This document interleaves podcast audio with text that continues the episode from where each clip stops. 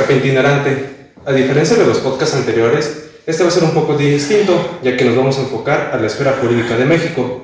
Y para ello quiero presentarles a la maestra en medios alternos para la solución de conflictos, Claudia Lisset Villavicencio Guadarrama. Les voy a dar una breve introducción acerca de ella, de tanto de su formación académica como su trayectoria profesional. Ella es egresada en licenciado en Derecho por el Instituto Universitario del Estado de México. Tiene la especialidad en Mediación y Conciliación por la Escuela Judicial del Estado de México. Posee la maestría en Medios Alternos de Solución de Conflictos y también posee un diplomado de formación como capacitadora y facilitadora en justicia dado por el Instituto Nacional de Mediación. En su trayectoria profesional Cuenta con 14 años como servidor público en el Poder Judicial del Estado de México. Es mediadora, conciliadora del Centro Estatal de Mediación y Conciliación y Justicia Restaurativa del Poder Judicial del Estado de México. Ahí se encuentra certificada.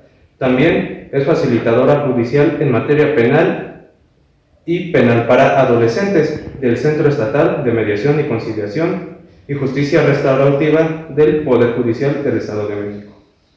También es mediadora y facilitadora en procesos en materia familiar, tanto en primera como en segunda instancia. Es pionera en México de los procesos de justicia restaurativa familiar. Es coordinadora en México del, proyecto Fortalecimiento de la Justicia Restaurativa Penal y Juvenil. Este es auspiciado por la Comisión Europea y como parte de este proyecto ella ha compartido experiencias y también las ha intercambiado en la materia restaurativa de manera presencial en Costa Rica, Colombia e Italia. Es docente de medios alternos de solución de conflictos en diversas escuelas, es ponente nacional e internacional y también es seleccionada como ponente de la RG World 2020, un evento mundial que reunió a los expertos y mentes prominentes de justicia restaurativa en el mes de agosto de este año. Entre ellos se destaca como cibermediadora certificada por ODR Latinoamérica y ODR España y la FIMEP. También es creadora de la propuesta de modelo de justicia restaurativa familiar y fundadora del espacio Claudia Villavicencio Junior. Bueno, sin duda es un gran, gran este, currículum, una gran carta, es muy larga, es muy, me agrada tener en mi pequeño podcast alguien como usted y bueno, de lo que queremos hablar es sobre los medios alternos de, para la solución de conflictos en México. Entre ellos quisiera si usted nos puede explicar qué son los medios alternos para la solución de conflictos.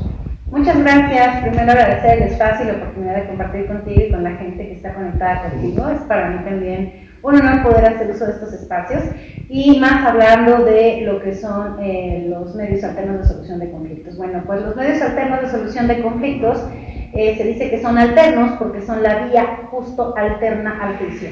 Todos los mexicanos tenemos derecho por la Constitución a tener justicia a través de dos formas. Una, a través de los tribunales previamente establecidos, como lo marca nuestra Constitución, y otra, a través justo de los medios alternos, como la mediación, la conciliación y la justicia restaurativa.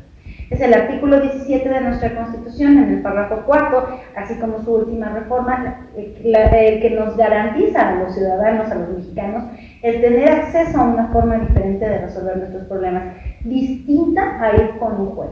Es decir, la forma de, de resolverlos puede ser ante un tribunal, mediante un juicio, en el que el juez decidirá eh, la forma en la que se debe resolver la controversia. La mediación, la conciliación y la justicia restaurativa son el espacio que los ciudadanos tenemos para poder resolver nuestros conflictos por nosotros mismos.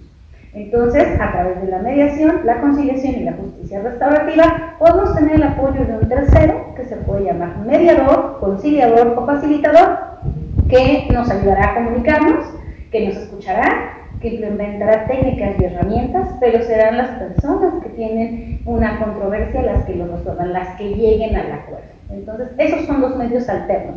Lo que no es juicio y lo que está en el poder de las personas poder resolver sin la necesidad de que un juez sea el que decida por las personas. En los medios alternos se ha dado de que cuenta con las formas para la solución que es la autocomposición y la heterocomposición.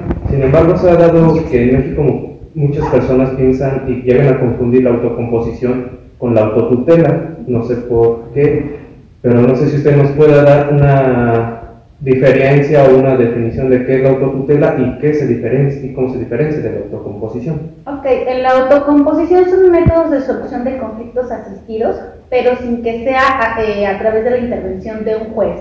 ¿Por qué? Porque el juez es el que impone. ¿okay? Siguen siendo eh, métodos a cargo de las personas. La autotutela eh, no requiere de la intervención de un tercero. En la autocomposición es un tercero, como lo he mencionado, mediador o conciliador, quien puede asistir a las personas en este proceso de poder ser escuchados, negociar y llegar a un acuerdo. La eh, autotutela tiene que ver más con un ejercicio en el que directamente la gente involucrada en el conflicto lo hace por sí sola, por eso es autotutela.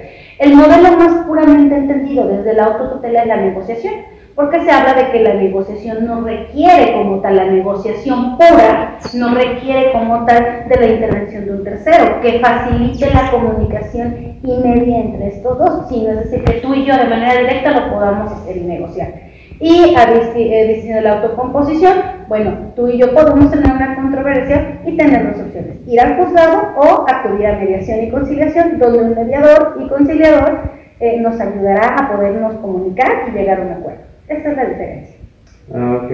Bueno, y también como les dije, existe lo que es la heterocomposición. La heterocomposición, ¿qué tan diferente se puede considerar de un juicio normal? La, la, heterocomposición viene dada justo por esta figura de un tercero que tiene la potestad del Estado, la facultad del Estado, la, la investidura del Estado, para decidir la solución de un conflicto. Entonces, eh, la heterocomposición puede darse a través del arbitraje, a través de esta figura que es un árbitro al que tú y yo nos podemos someter para que este árbitro decida por nosotros o a través de un juicio en el que el juez, después de ventilar todo un proceso judicial, decidirá, de acuerdo a lo que tú y yo hayamos proporcionado en el juicio, quién de los dos tiene jurídicamente la razón. Entonces, en la heterocomposición entra el juicio y entra el arbitraje. Hay algunos países, sobre todo en Latinoamérica, donde incluso la conciliación judicial se considera dentro de la heterocomposición por tener algunos sesgos de obligatoriedad. Pero eh, lo más comúnmente conocido dentro de la heterocomposición, es decir, hetero que viene de otro, no de nosotros, es a través del juicio o del arbitraje. Oh, vaya, muy, muy, interesante todo esto. Y bueno, ah, desde su perspectiva, usted que ya ha sido, ya tiene una gran práctica ¿Cómo has visto la solución más viable por medio de una autocomposición o heterocomposición? ¿O todo esto depende de cada conflicto, de, la naturaleza de cada conflicto? Bueno, pues yo soy una convencida de la mediación y de la conciliación y tengo eh, las razones para haberme convencido de ello. Trabajé primero en juzgados conozco esa perspectiva de la justicia desde un juzgado. Como tuviste eh, a bien mencionar en, la presentación que amablemente me hiciste, pues soy un servidor público de 14 años de experiencia, de los cuales los seis primeros de ellos fueron en juzgado. Entonces ahí conocí la perspectiva de resolver un conflicto mediante un juicio. Y me di cuenta fundamentalmente de algo, que eh, las personas pierden protagonismo en los juicios. Los juicios corren a cargo de los abogados y corren a cargo de la decisión de un juez, pero las personas y el conflicto entre las personas en sí en muchas ocasiones queda intocado, porque no es lo mismo resolver jurídicamente algo a resolver de fondo alguna situación. Un juez dicta y declara el derecho, que no es lo mismo a resolver un conflicto de fondo. Hay mucha gente que tiene una sentencia en la mano y eso no significa que hayan resuelto un conflicto. La mediación y la conciliación, así como la justicia restaurativa, parten del supuesto de que es una justicia que se da desde las personas, no para las personas. Entonces, es una, es una forma de acceder a la justicia en la que nosotros volvemos a tener la responsabilidad de resolver nuestro conflicto y también a través de ello eh, también tenemos esta posibilidad de resolver de fondo y no solo jurídicamente algo. Mucha gente sigue conflictuada con todo y con las sentencias. ¿Por qué? Porque puede estar resuelto el conflicto jurídico, que no es igual a que esté resuelto el conflicto entre las personas. Esto se da más en materia, por ejemplo, familiar o penal, aunque todas las materias tienen su eh, particularidad. Entonces, eh, por eso es que le apuesto mucho más a la mediación, a la conciliación y a la justicia restaurativa, que actualmente pues, tiene una tendencia mundial a retomar esas formas en las que debemos resolver los conflictos. Bueno, este es un punto muy importante, creo que inclusive uno de los tantas ventajas de los medios es que precisamente busca que ya al finalizar el conflicto haya una paz entre las personas, que ya no se sigan este, discutiendo o peleando, sino que lleguen a un mutuo acuerdo por eso, ¿no? Así es. Bueno, usted, ¿cuál es su opinión personal respecto a los mecanismos, alternos?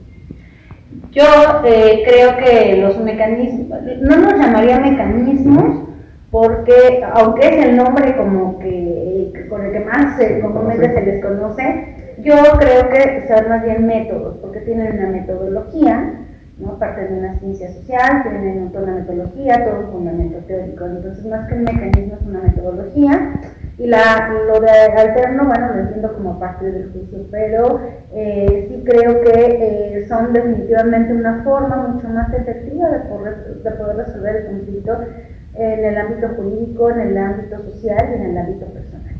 la mediación y la conciliación permiten el entendimiento entre las personas, permiten el diálogo, permiten la escucha, permiten advertir situaciones que cuando estamos en un conflicto no nos damos cuenta, justo porque el conflicto nos mete en una sinergia en la que no alcanzamos a ver más allá, pero poder accesar a la mediación y a la conciliación a través del acompañamiento de un tercero, que, que sí puede ayudarnos a ver cuáles son las alternativas que podemos tener y a partir de ahí nosotros decidir cuál es la que más nos conviene, sin duda creo que es una respuesta mucho más completa, mucho más integral y mucho más efectiva a la que ofrecen incluso las propias sentencias, porque incluso en ocasiones la gente siquiera comprende las propias sentencias. Y bueno, pues el tema es que el juez no se va a ir con las personas a cumplir la sentencia, corre a cargo de las personas cumplirlas y en muchas ocasiones no se ajusta a lo que realmente necesitaba, no porque la sentencia haya sido mala o la labor de la jueza haya sido mala, no, sino porque ellos solo resuelven el conflicto jurídico pero el conflicto tiene muchos puntos de vista, como el personal y el social, que a veces queda, como ya te he mencionado, pues intocado, ¿no? O sea, sigue ahí con todo y con que ya haya un juicio de medio. Por eso creo que eh, son mucho más efectivos, eficientes y pertinentes los métodos alternos de solución de controversias. Muy bien. Bueno, aunque la, los más son este, unas, ya llevan un cierto tiempo instaurados en el sistema jurídico mexicano, como que muchas, muchas, muchas personas no les han dado la oportunidad o no tienen como que todavía una cierta confianza, confianza hacia ellos. ¿Cuál sería, usted, cómo llamaría a las personas para que opten por estos medios? Creo que este, esto que planteas es eh, sin duda un, un, reto, claro, y más para nuestra cultura. Nosotros, nosotros fíjate que nuestros pueblos originarios eh, eh, tenían y tienen mucho más arraigada esta forma de resolver los conflictos en comunidad entre las personas que están en conflicto. Nosotros perdimos esas buenas prácticas, a lo largo del tiempo ellos las mantienen, pero creo que el sistema jurídico está rebasado, los juzgados están llenos y la complejidad social es, es mucha.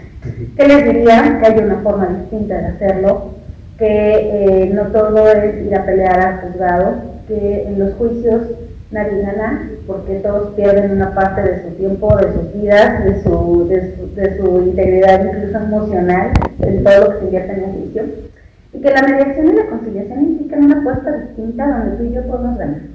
Sí vamos a tener que ceder, pero a cambio también vamos a, vamos a ganar. Y además, en mediación y en conciliación yo podría decirte que para, convencerte de que es lo mejor, que la respuesta o la solución del conflicto depende de ti No depende de un tercero, que solamente va a haber una parte del conflicto que es la jurídica, pero no va a haber en realidad qué fue lo que a ti y a mí nos hizo llegar ahí. Entonces, eh, les diría que hay un espacio que es distinto juzgado, donde es gratuito a través de los centros de justicia interna públicos, donde van a tener el apoyo de un mediador o un conciliador que es un experto en el manejo de técnicas y herramientas para poder acercar a las personas a que se entiendan, que es mucho más flexible, que es un proceso confidencial en el que nadie más va a enterarse del contexto que tú y hemos tenido más que nosotros, porque es un espacio seguro para las personas y que además no está peleado con resolverlo también jurídicamente, porque si tú haces eh, un proceso de mediación ante un centro de justicia alterna del Poder Judicial, como en el que yo trabajo, del Poder Judicial del Estado de México, pues además de que nos pongamos de acuerdo, el convenio que tú y yo hagamos va a valer lo mismo que una sentencia. Entonces también les da certeza jurídica a la gente, es como verás, es una apuesta a resolverlo por todos los lados, ¿no? por lo personal, por lo emocional, por lo social y por lo público.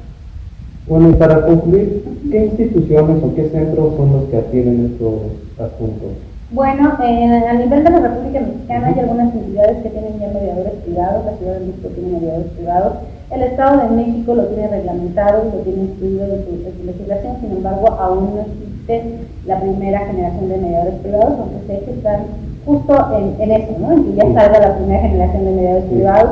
Eh, también sé que tenemos a los notarios ya certificados como mediadores privados en el Estado.